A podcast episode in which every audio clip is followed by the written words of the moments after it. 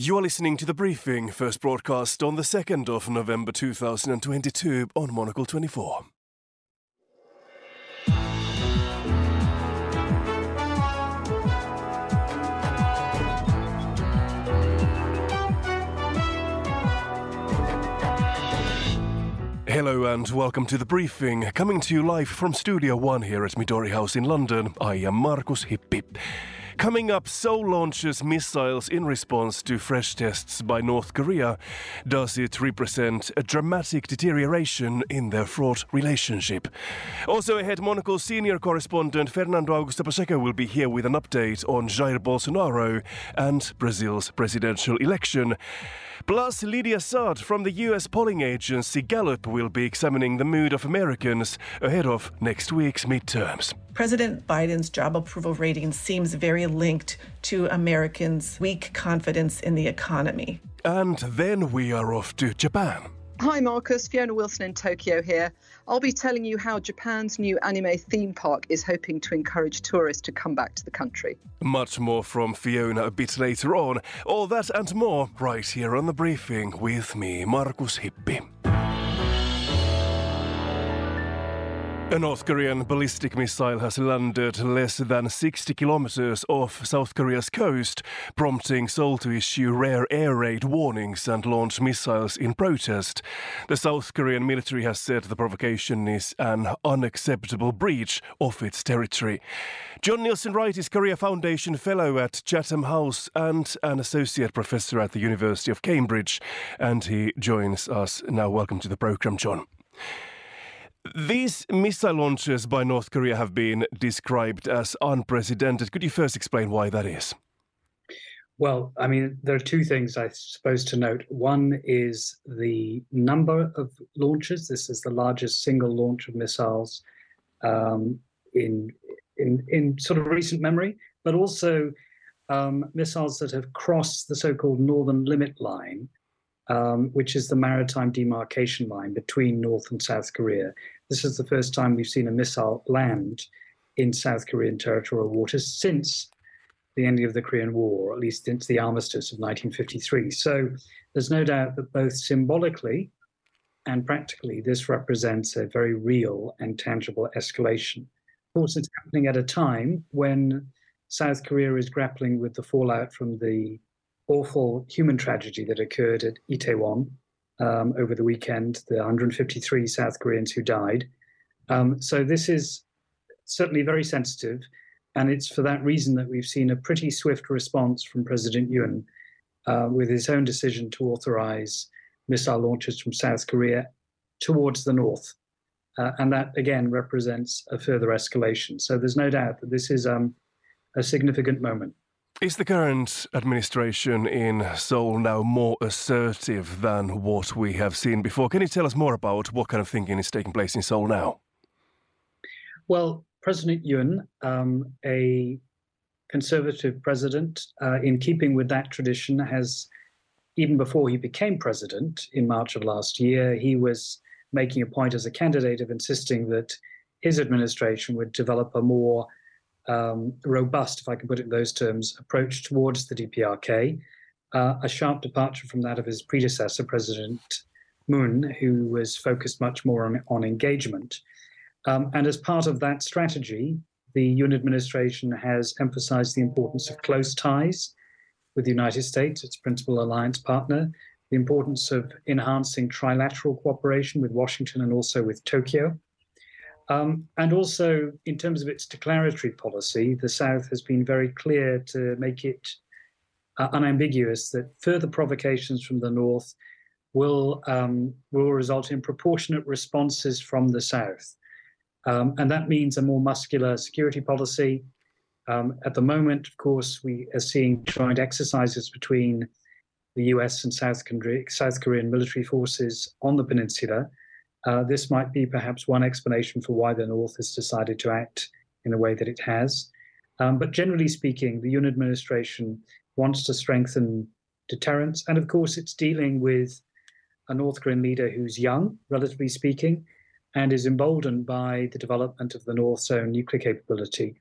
We think also that there may be the possibility um, of a seventh nuclear test in the not-too-distant future, and that's, of course, concentrating mines in the south. Mm. North Korea has even warned that South Korea and the U S will face the most horrible price in history if they continue with the current military drills. What do you think Seoul may do next? Obviously, this is not the first time when we are getting aggressive rhetoric from Pyongyang. I think it's important to keep in mind that um, from the North's point of view, tactically and strategically, um, there are no good options when it comes to thinking about um, how it might leverage its nuclear capacity to impose threats on the South. And of course, this very, very belligerent language is not that dissimilar from the sort of language we've seen coming out of Moscow and uh, President Putin's efforts to, to engage in nuclear saber-rattling to try and enhance his position in the Ukraine, um, in Ukraine rather. Uh, I think the South, the North rather, is um, engaging in similar belligerence, perhaps emboldened by the position that Putin has been taking. Um, I don't think it amounts to much because the North will know from the very public statements, not only by South Korea, by the United States, that any willingness to use its nuclear assets would invite swift and catastrophic destructive response from the United States. Um, but it doesn't stop it from trying to use the bully pulpit of declaratory policy to try and not only put pressure on the South, but also make it clear that the North isn't going away. Um, and of course, here we are, barely a week away from the midterm elections in the United States.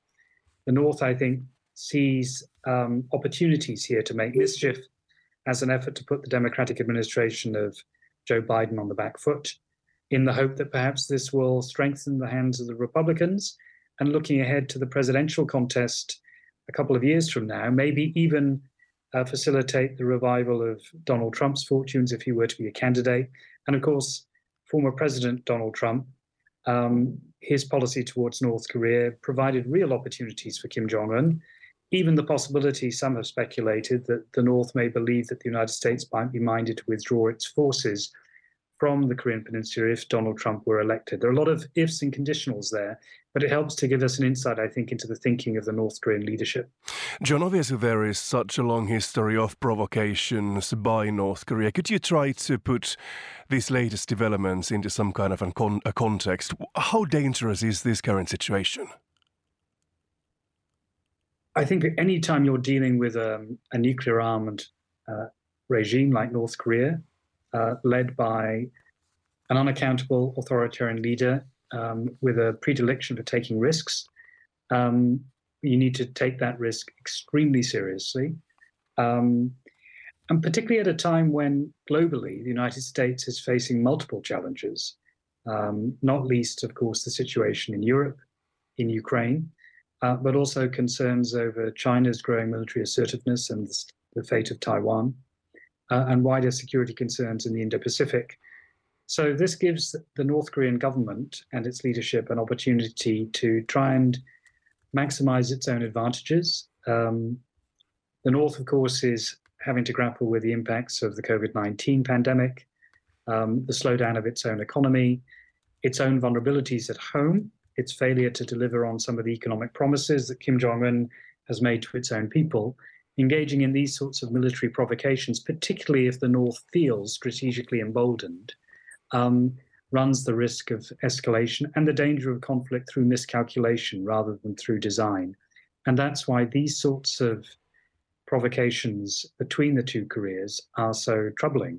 It was only twelve years ago, in two thousand ten, when we saw another crisis in territorial waters contested by the two Koreas. This time in the Yellow Sea, or the West Sea, as opposed to the East Sea, where we've seen the bulk of these military launches, these missile launches today. Um, but back in two thousand ten, um, there was a great deal of concern that this would lead to further escalation. Fortunately, that was contained, but I don't think we can minimize the importance of those past precedents and the very different situations that pertain today, not least the fact that the leadership is younger and strategically emboldened by the North's increasing, not just its nuclear capabilities, but its increasing missile sophistication, um, both in terms of range, accuracy, and potentially the, the opportunity to deliver a nuclear warhead on one of those missiles. That was John Nilsson Wright from Chatham House. Thank you very much for joining us. It's twelve ten here in London, eight ten a m in Washington, D C. Now here is Monocle twenty-four's Carlotta Rebello with the day's other news headlines. Thanks, Marcus. Exit polls suggest Israel's former Prime Minister Benjamin Netanyahu is on course for victory in the country's general election. It would give his right-wing bloc a slim majority of seats over his centre-left opponents, but that could change as remaining ballots are processed. Brazil's far-right president Jair Bolsonaro has spoken for the first time since being defeated in Sunday's presidential election. However, Bolsonaro did not acknowledge that he had lost the contest. We'll have much more on this story in just a moment. And a pride of lions briefly escaped from their enclosure at Sydney's Taronga Zoo earlier. Officials issued a Code one alert and rushed guests who were part of an overnight stay to safety. Police have visited the zoo and an investigation is now underway. Those are today's headlines. Back to you, Marcus. Thank you very much, Carlotta. In Brazil, the outgoing president, Jair Bolsonaro, has broken his silence following the country's presidential election. Let's get an update now with Monocle twenty-four senior correspondent Fernando Augusto Pacheco. Fernando, we have finally heard from Jair Bolsonaro. He didn't quite admit his loss, but still sent an encouraging signal. Esse cidadão continuarei cumprindo todos os mandamentos da nossa Constituição. Now, Fernando, what did Jair Bolsonaro say there? So in this clip, uh, basically saying, as a president and citizen, I will continue to fulfill all the commandments of our constitution. So it's quite interesting, Marcos. I mean, okay, officially he didn't consider that, he even he didn't even mention the name of Lula in his speech. But that's a way to say that he, you know, he will work with, uh, you know, with the Brazilian democracy. He's kind of accepting the result. And his chief of staff, uh, Ciro Nogueira, gave an interview straight after that very short speech he gave, two minutes. I think a lot of people were disappointed uh, by that. And his chief of staff said, you know, we are already working with uh, President Lula. He even said the name uh, of Lula.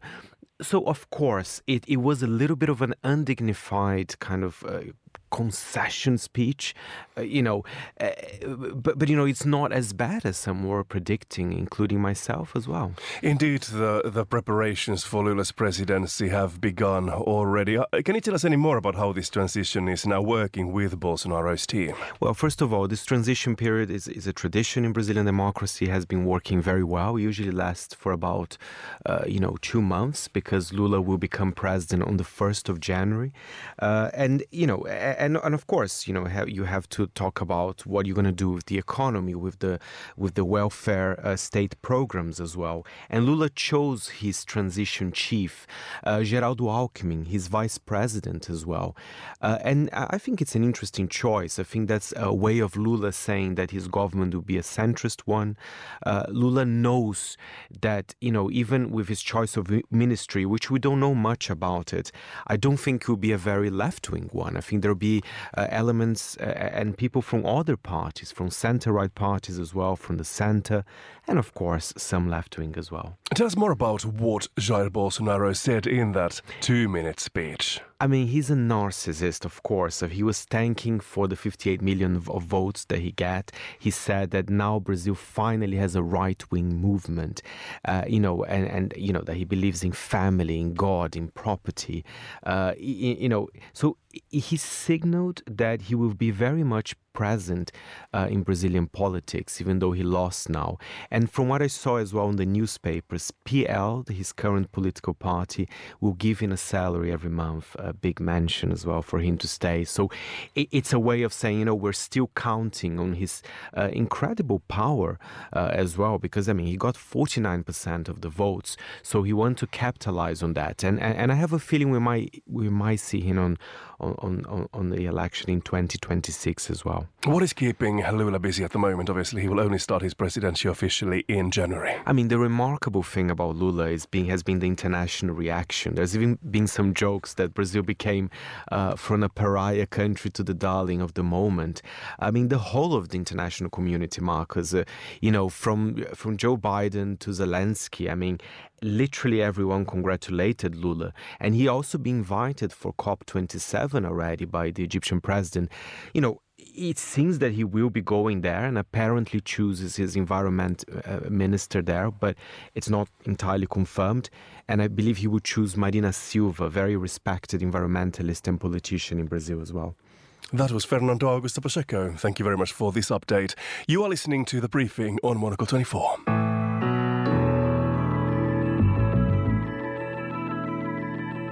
The U S polling agency Gallup has released its last look at the priorities and general mood of Americans ahead of next week's congressional midterm elections. And it makes for some pretty grim reading for Joe Biden and Democrats.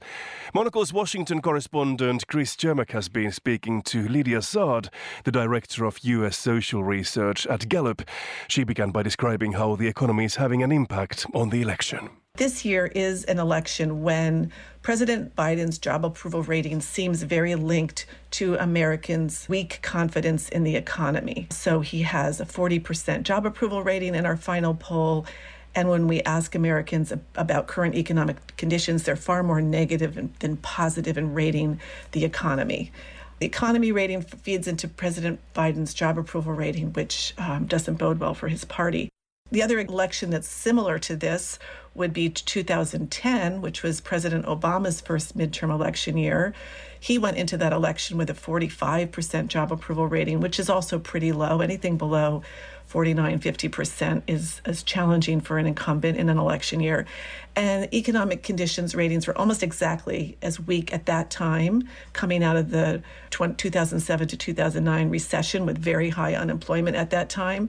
So negative economic perceptions in twenty ten fed into President Obama's weak job approval rating in twenty ten, and his party lost sixty-three seats in that midterm year. So the economy is a priority for many voters, but tell me more about the polarization in this election, also in terms of the main topics that voters perceive to be at issue. We see polarization in almost everything we ask about, but certainly partisans, depending on whether their president is in power or not, are going to upplay or downplay problems. So Republicans are much more likely to say the economy is extremely important to their vote than Democrats, because they give a much worse diagnosis of the economy when we ask them to rate the economy. Democrats don't think the economy is all that bad. They think it's getting better. And only thirty-three percent say the economy is going to be very important to their vote. And we see that on all the issues. So on immigration, the percentages rating that extremely important are fifty-five percent for Republicans, twenty-two percent for Democrats. Crime, fifty-five percent of Republicans, twenty-seven percent for Democrats. Abortion is the one issue, really one of two issues that goes the other way. So fifty-one percent of Democrats say abortion will be extremely important to their vote. It's only thirty-seven percent for Republicans. And then the most extreme difference is on climate change, with forty-nine percent of Democrats rating that extremely important, nine percent of Republicans. So very different perspectives about what's important in this election. We do live in a polarized world. Yeah, there's certainly no question about that at the moment. But I did want to ask you, in terms of the polarization that you are seeing on topics, the way you describe it, between the things that voters care about, is that something you saw in previous election cycles as well, or is that a new trend? Not really. I've been doing this since at Gallup since nineteen ninety-two, and there's always been like a Rorschach test when you put issues in front of people. The partisans are just going to view those issues through their lens. So it's not brand new. What what has gotten more significant is partisan ratings of the president. There was a time when, if things were going well in the country, relatively well, that you might see forty percent of the opposite party approving of the job the president's doing. Or we saw a lot more what we call rally events in the past, where when there's a threat against the United States or some major galvanizing worldwide event, such as COVID, that you would see a rally among all partisan groups for the sitting president. All of this sort of started eroding, I would say, during the Iraq War, when partisanship, and, and I don't know if it was the Iraq War so much, is that kind of conflated with the start of social media and maybe the intensification of cable news, that there became less of a willingness to see positive in the other side, especially when looking at the president. you know, that'll be interesting going forward to see if that ever reverses that, or if this is just the partisan just rigidity that we're stuck in right now.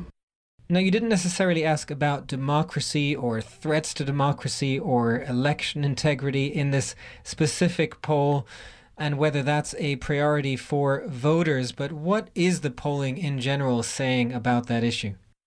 I think both political parties are concerned about election issues, but they have different concerns. So Democrats are concerned about access and Republicans are concerned about fraud. So in terms of trusting the outcome of elections, you know, both sides, when the election doesn't go their way, have things they can point to. Either certain groups of voters must have been suppressed or certain votes weren't counted. There is like a pall over elections, just like there is on many institutions where public trust has just eroded over time on something that used to be, just went without saying that we'd have an election and candidates would accept the results and the public would lick their wounds and move on. But we have seen in our trends, you know, confidence that the votes, you know, will be accurately counted, cast, and so forth, some erosion of that. And just finally, to end on a slightly happier note, what is the enthusiasm level like in the electorate, and how is that going to impact turnout in these midterms, do you think? So actually, we have two measures. It's attention to the election, which is actually the way we ask it, is how much thought have you given to the upcoming elections for Congress? Quite a lot or only a little.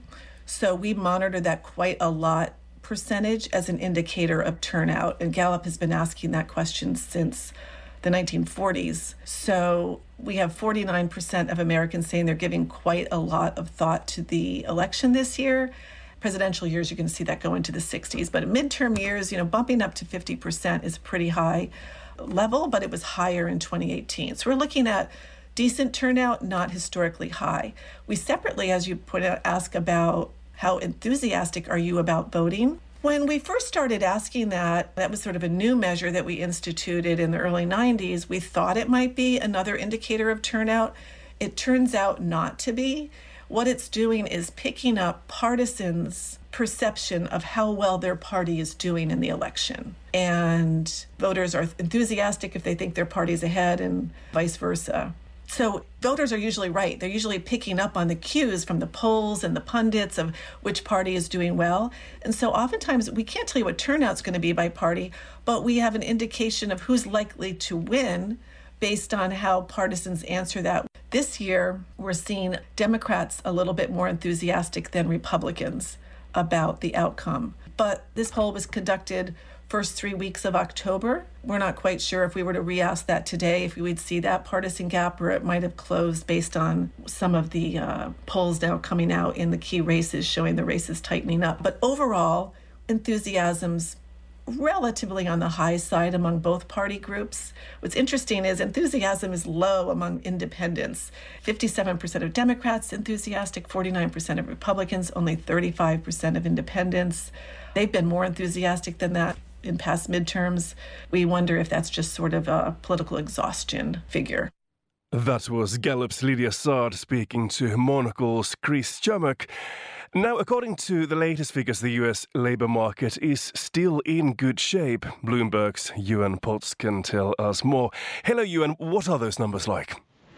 Hi, Marcus. Yeah, the U S Federal Reserve looks set to deliver a fourth straight supersized rate hike at its meeting later on today. Now, the world's most important central bank expected to raise interest rates in America by zero point seven five percent to a range of three point seven five to four percent. That's as the Fed continues its most aggressive tightening campaign since the nineteen eighties.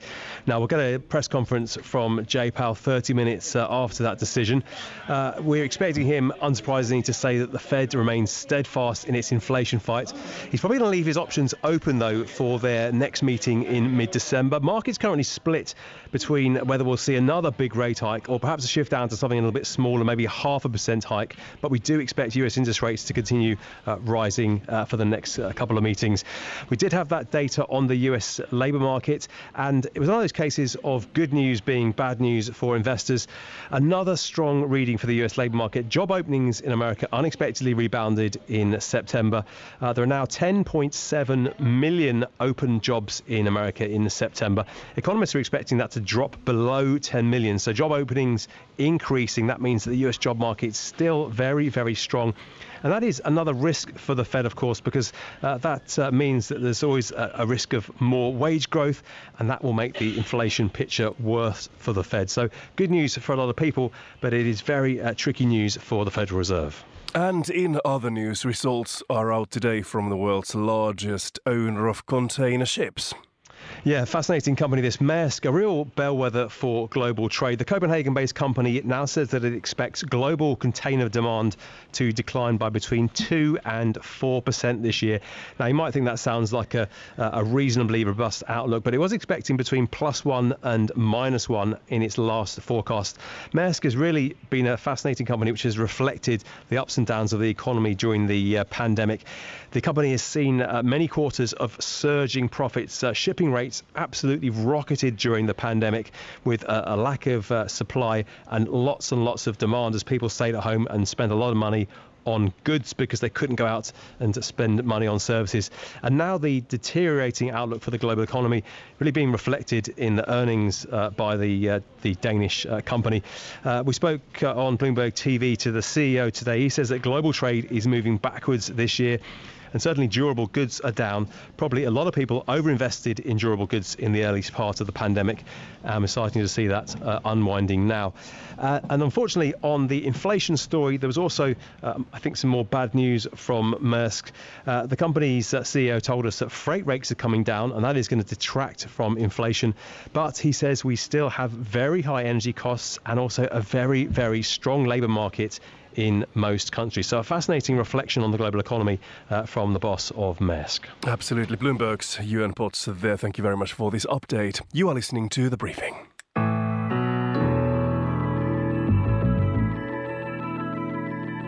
And finally on today's programme, the world's first theme park dedicated to the works of Studio Ghibli has opened in Japan.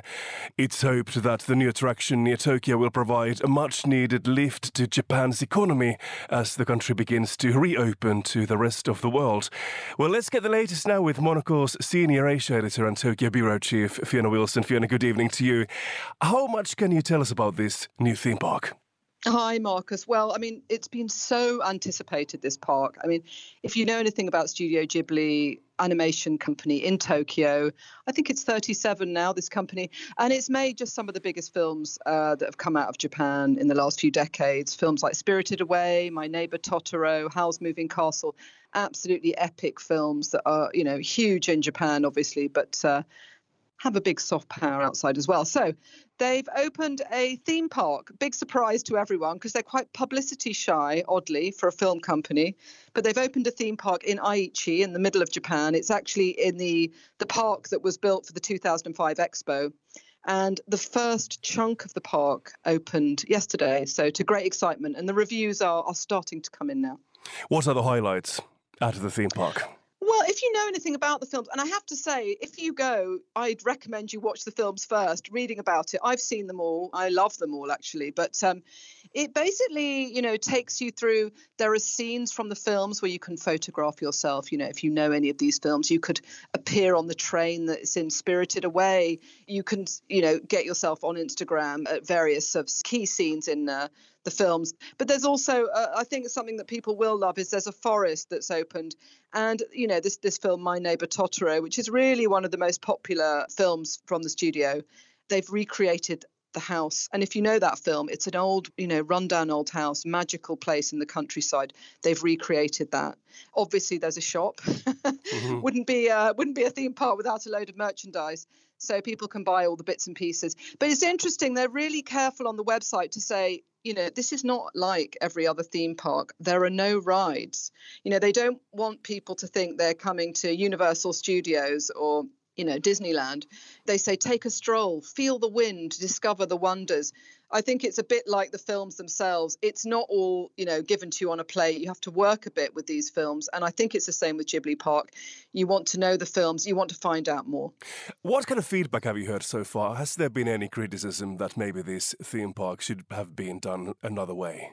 Well, it's interesting because, you know, one of the things that tourists are complaining about is that they're not selling tickets overseas yet. So that could perhaps be a little complaint. Uh, at the moment, you have to buy the tickets in Japan, and obviously it's massively popular, so that will be difficult. I mean, I think the whole process of making this park has been really interesting. It's made by Goro Miyazaki, who's the son of Hayao Miyazaki, the legendary director behind Studio Ghibli. They have quite a fractious relationship. Hayao Miyazaki is pretty critical of um, everyone, including his son. So there was some hilarity when, uh, you know, Goro said the reason he wanted to make the park was because Miyazaki Senior announced his retirement. I have to say he's done that several times. And immediately he then said, actually, I think I'm going to make another film. So Uh, Goro, the son, said, I feel like the rug's just been pulled from under my feet. You know, his idea was, let's make a sort of, not exactly a memorial, because Miyazaki's still alive. The films are still very popular, but let's remember these films. So I think the reviews are, people are hoping that more of it will open. At the moment, only three of the five sections have opened. I think it's pretty, I mean, to say it's analogue maybe is unfair. I haven't seen it in person, but I'm getting the sense that it's not all bells and whistles. You're not going to be on a roller coaster. You're not going through kind of water features. It's fairly low key in a sense. And I think that that is maybe a bit surprising to some people. I think if you know the films, you won't be surprised. There's a massive craft element to uh, Miyazaki films, uh, you know, and of course, this incredible hand-drawn element to, to the films, which is partly why they're so so loved. They create this amazing world. It's probably difficult, honestly, to recreate that world. And I know some people have said, oh, I wanted it to be more like the films. And that that that is obviously going to be difficult. And maybe people who love the films, and they do really draw you in these films, and you get into that world, that anime world, Uh, maybe that will be difficult. But but let's see. I, I keep an open mind. Absolutely. The opening of this theme park is also an important statement, considering that Japan is gradually reopening to the rest of the world. How big of a boost do you think this theme park will offer? Well, I mean, the films are incredibly popular around the world. And then recently, I mean, you know, famous Studio Ghibli for being very controlling about the rights, but they did give up the rights to... Well, not give up the rights, but Netflix has been streaming in some regions. They've been streaming the Studio Miyazaki films. People here were quite surprised they did that, but they they have put them on, you know, so that people can get to know them better, I think. And, you know, you just look at the value of this anime industry. It's huge. I mean, globally last year, it was twenty-four point five billion dollars. And they think that by twenty twenty-eight, that number will go up to more than forty-seven billion dollars. So it's a massive, massive industry. And I think people are looking for something interesting, something new to see. So I think particularly in that bit of Japan, doesn't draw an awful lot of tourists, Aichi. It's more famous for, you know, Toyota. So uh, I think it will be interesting to get people into that that part of Japan. And I, I, I think it will be completely sold out. And if they open up the rest of the park, they, which they will, but if they open up those tickets to uh, overseas visitors, the chance of visiting it in person will get smaller and smaller. Will you be going there anytime soon? Have you booked your tickets yet? Do you know what? I will definitely be going. My kids absolutely love those Miyazaki films. And it's interesting. They're amazing, those films. You can enjoy them as a five-year-old or as an adult. It doesn't matter. There's so much to draw from those films. And Miyazaki was way ahead of his time on, you know, subjects like environmentalism. So Mononoke, Princess Mononoke, really, which will be one of the new um, chunks that's opening maybe next year. So I'm definitely going. Sign me up. But at the moment, yeah, I can't get my hands on a ticket. I hope to see you there as well. Monocle's Senior Asia Editor and Tokyo Bureau Chief Fiona Wilson there.